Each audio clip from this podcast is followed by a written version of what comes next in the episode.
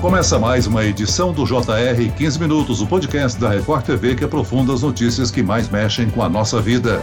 1 milhão e 700 mil crianças trabalham no Brasil enquanto deveriam estar na escola. Os números são do IBGE e agora uma plataforma de estatísticas do Ministério Público do Trabalho, em parceria com a Organização Internacional do Trabalho, nos mostra que São Paulo lidera o ranking dessa triste realidade. Por que não conseguimos proteger as crianças? E quais quais as consequências dessa situação. Eu converso agora com o representante de São Paulo na Coordenadoria Nacional de Combate ao Trabalho Infantil do Ministério Público do Trabalho, a Cor de Infância, Bernardo Leôncio Moura Coelho. Bem-vindo, doutor. Muito obrigado, Celso. Quem nos acompanha nessa entrevista é a repórter do Jornal da Record, Angélica Sattler. Angélica, como são os números no estado que tem mais denúncias de trabalho infantil, hein? Celso, olá, tudo bem? Bom, primeiro que são bem preocupantes, né, e tristes, porque a Smart Lab, que é a plataforma do Ministério Público do Trabalho, registrou quase 17 mil notificações de trabalho infantil aqui em São Paulo. E são crianças entre 5 e 17 anos. No Brasil como um todo, foram 51.400 notificações, ou seja, São Paulo concentra 32% de todas as denúncias no país. E aí eu gostaria de perguntar ao Dr. Bernardo quais são são as atividades mais comuns que exploram o trabalho infantil, doutor? Essa questão do trabalho infantil é muito importante para o Ministério Público, né? Essa coordenadoria que eu faço parte, ela é a mais antiga do Ministério Público, criada há mais de 20 anos. A gente, quando anda pelos cruzamentos das regiões de São Paulo, jardins, ou mesmo próximo de grandes supermercados, shoppings, o que a gente verifica é um contingente muito grande de crianças e adolescentes na rua buscando algum dinheiro para até seu próprio sustento. Porque com essa questão de pandemia, o que aconteceu? A gente acompanha as estatísticas, o desemprego aumentou muito, as pessoas estão com fome, a gente vê sempre notícias a respeito de famílias comprando carcaça de frango, pele de frango, osso para comer, uma volta quase para uma idade média de pobreza. Então essas crianças que também não têm uma estrutura em casa, até para fazer um acompanhamento da escola, uma escola telepresencial, em que muitos deles não têm um equipamento de informática para acompanhar a aula, não tem um provedor de internet. Então, tudo isso joga essas crianças para o trabalho irregular e ilegal. Agora, doutor Bernardo, existem programas de aprendizado, treinamento técnico, jovem aprendiz e estágio que são permitidos para menores de idade. Mas isso é claro diferente de trabalho infantil ou exploração infantil. Vamos explicar essa diferença e o que configura um trabalho ou exploração infantil. O estágio é aquele é uma experiência profissional quando o aluno vai vivenciar aquilo que ele aprende na escola numa experiência de vida, mais uma experiência de vida. Nós temos o estágio para alunos do ensino médio, o estágio para alunos do curso superior. Nós do Ministério Público do Trabalho entendemos que o estágio no ensino médio não agrega nada para esse adolescente. Ele é legal, mas ele não agrega, porque o adolescente está estudando conteúdos de matemática, português, física, química, e ele é inserido numa empresa para fazer serviços de office boy, serviço de administrativo. Então não existe uma correlação clara entre isso. Já no curso superior e nos cursos técnicos, essa correlação é mais clara. Ele vai estar vivenciando o que ele aprende. A aprendizagem é um instituto muito antigo no Brasil. A aprendizagem existe desde 1940. Só que ela foi revitalizada no ano de 2000. A Lei 10.097 ela trouxe nova regulamentação para a aprendizagem. Inicialmente era para o adolescente entre 14 e 18 anos. Hoje, a aprendizagem envolve o adolescente de 14 a 18, bem como o jovem até 25 anos. Existe esse permissivo legal. Ela já pressupõe uma contratação pela empresa. Todas as empresas que tenham mais de 7 empregados são obrigados a contratar um percentual mínimo de 5% da cota de aprendizagem. Esse é o trabalho que a gente faz aqui no Ministério Público. A gente chama as empresas e busca que as empresas cumpram essa cota mínima de 5%, porque a aprendizagem é um momento muito especial para esses adolescentes, especialmente para aqueles de baixa renda, aqueles vulneráveis, que eles possibilitam a sua entrada no mercado de trabalho de uma forma protegida e, ao mesmo tempo, eles conseguem fazer uma, uma pré-profissionalização E o que, que significa para eles? Significa que eles vão ter a famosa experiência em carteira. E isso é uma coisa muito importante para a empregabilidade deles depois, quando acaba o contrato de aprendizagem. Agora, doutor Bernardo, por que, que o estado de São Paulo, que produz o maior PIB do Brasil, também apresenta a maior quantidade de crianças em condição de trabalho? É pela proporção populacional?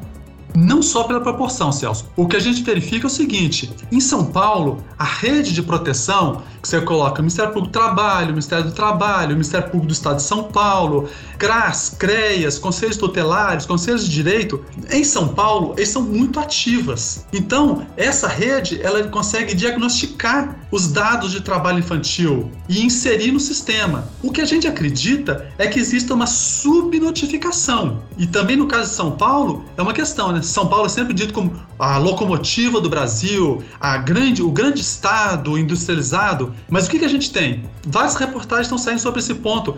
A desigualdade em São Paulo também é muito grande. E quando você tem uma situação, inflação em crescimento, pandemia, desemprego, tudo isso agrava essa situação de desigualdade social, desigualdade econômica. E isso força essas crianças a entrarem no mercado de trabalho precocemente de forma irregular. Doutor, o senhor falou aí em subnotificação, né? Então, de quem que seria a responsabilidade nos outros estados, nas capitais, para fazer essa fiscalização, né? E a gente ter dados mais concretos e reais sobre o trabalho infantil?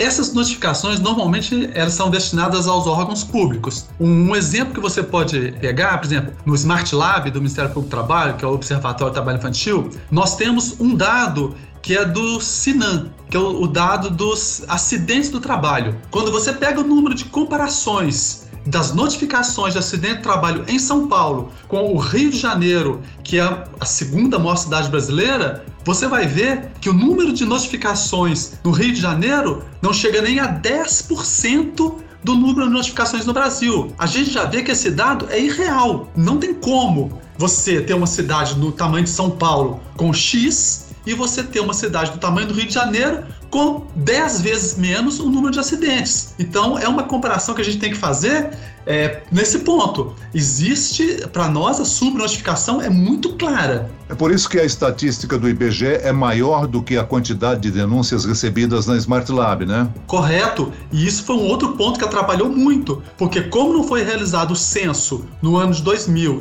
e seria em 2021, também não foi, e a gente espera que seja 2022, os dados que nós temos são muito desatualizados. Nós estamos trabalhando hoje com os dados do censo de 2010. E isso na questão de trabalho infantil, em que é noticiado sempre que vem aumentando, isso é um grande problema de certa forma, as pessoas não têm o costume de denunciar o trabalho infantil, né, doutor? O que leva, até leva à preocupação de nós estarmos normalizando, aceitando essa crise. Ainda falta esse tipo de conscientização por parte da sociedade?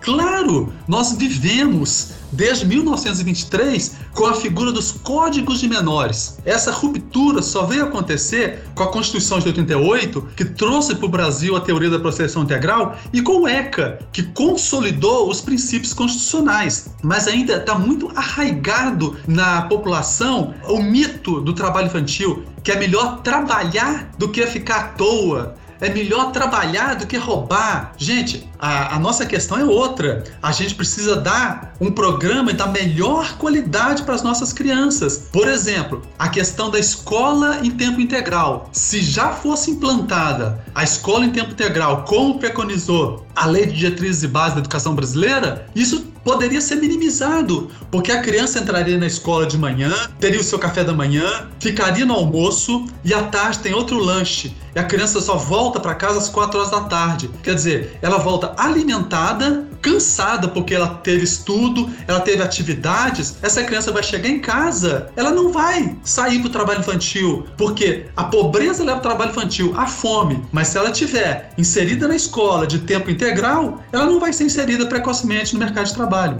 Eu queria que o senhor ressaltasse a importância do censo para a cor de infância do Ministério Público do Trabalho ela é muito importante. Os questionários do censo são mais completos. É um período que demora mais também para acontecer. Então, isso traz dados importantíssimos. Isso é como, comparando com a indústria, é como você revelar o percentual do CDI interbancário. os juros bancários. E com base neles, os economistas fazem as projeções para o mercado. O censo justamente nos ajuda a programar uma atuação. Inclusive, ele traz onde os locais, as, as faixas etárias com mais trabalho, os setores com mais trabalho.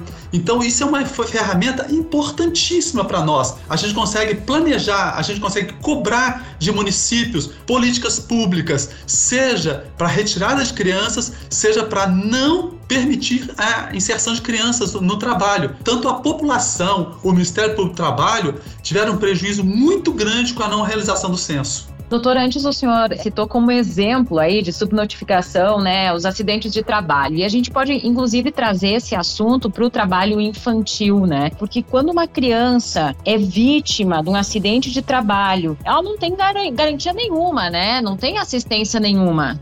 Não, a criança inserida de forma irregular é como um trabalhador trabalhando sem o registro de trabalho. Sem a formalização do registro, essa pessoa está desamparada, seja por uma pensão por morte, seja por um auxílio doença acidentário, seja com o pensionamento para a sua família. Também, se ele for acidentado, ele está fora da assistência, quer dizer, a sua reabilitação profissional. No caso do adolescente abaixo de 14 anos, onde é proibida a sentada no mercado de trabalho, quando acontece isso, a gente consegue, especialmente via justiça, que o juiz autorize que seja feito o registro para que ele tenha acesso aos benefícios previdenciários. Nós temos um termo de cooperação com o Ministério da Saúde em que nós somos informados das notificações de acidente do trabalho. A partir desses dados, a gente consegue acessar esses adolescentes, bem como essas empresas, para que a gente faça com elas o trabalho de conscientização para que não contrate mais adolescentes, não contrate mais crianças,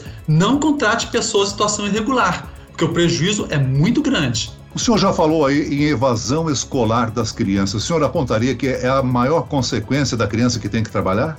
Uma das maiores, Celso, porque eu já fui professor, eu dava aula em universidade, eu via alunos interessados mas que eles me iam atrás de mim e professor, a matéria é muito boa, a gente gosta muito, mas eu trabalhei o dia inteiro e eu não aguento acompanhar a aula depois de 9 horas da noite. Eu preciso deitar a cabeça e dormir, porque eu preciso descansar. Com a criança é a mesma coisa. Você imagina uma criança trabalhando de manhã até o final do dia e à noite vai para a escola. O seu rendimento é muito grande, a escola deixa de ser atrativa. Isso também porque o governo não investe o suficiente na educação. A partir daquele momento que ele inseriu no mercado de trabalho, ele consegue acesso a uns bens de consumo que toda adolescência quer, ele fala: para que, que eu vou ficar na escola? Eu chego lá, eu sou cansado, normalmente eles têm uma defasagem escolar, a gente vê alunos com uma média de idade quatro anos maior que a turma, ele fica deslocado, um número de alunos muito grande por sala,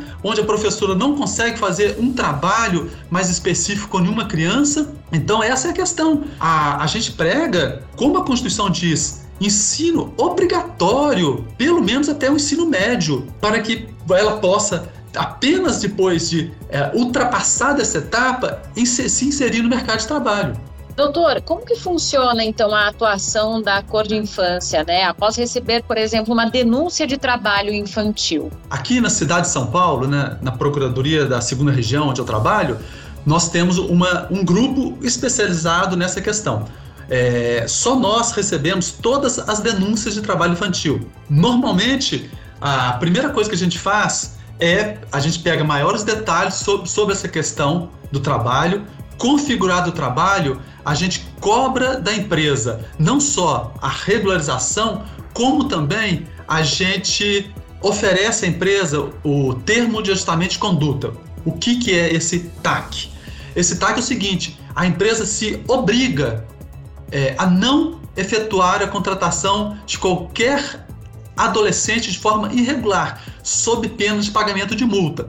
Se essa empresa não concorda com essa adequação voluntária, nós entramos com uma ação civil pública em face dessa empresa para que o judiciário determine não contrate mais adolescentes de forma ilegal. Muito bem, nós chegamos ao fim desta edição do 15 Minutos. Eu agradeço a participação do representante de São Paulo na Cor de Infância, doutor Bernardo Leôncio Moura Coelho. Muito obrigado, doutor. Muito obrigado, Celso. Obrigado pela oportunidade de estar falando com vocês e colocando sempre o Ministério Público do Trabalho à disposição para prestar qualquer esclarecimento com respeito ao trabalho infantil. Muito bem, e agradeço também a presença da repórter da Record TV, Angélica Satter. Eu que agradeço, Celso, sempre um prazer estar aqui. Esse podcast contou com a produção de Homero Augusto e dos estagiários David Bezerra e Larissa Silva, sonoplastia de Pedro Angeli, coordenação de conteúdo Camila Moraes e Luciana Bergamo, direção de conteúdo Tiago Contreira, vice-presidente de jornalismo Antônio Guerreiro e eu, Celso Freitas, te aguardo no próximo episódio. Até lá!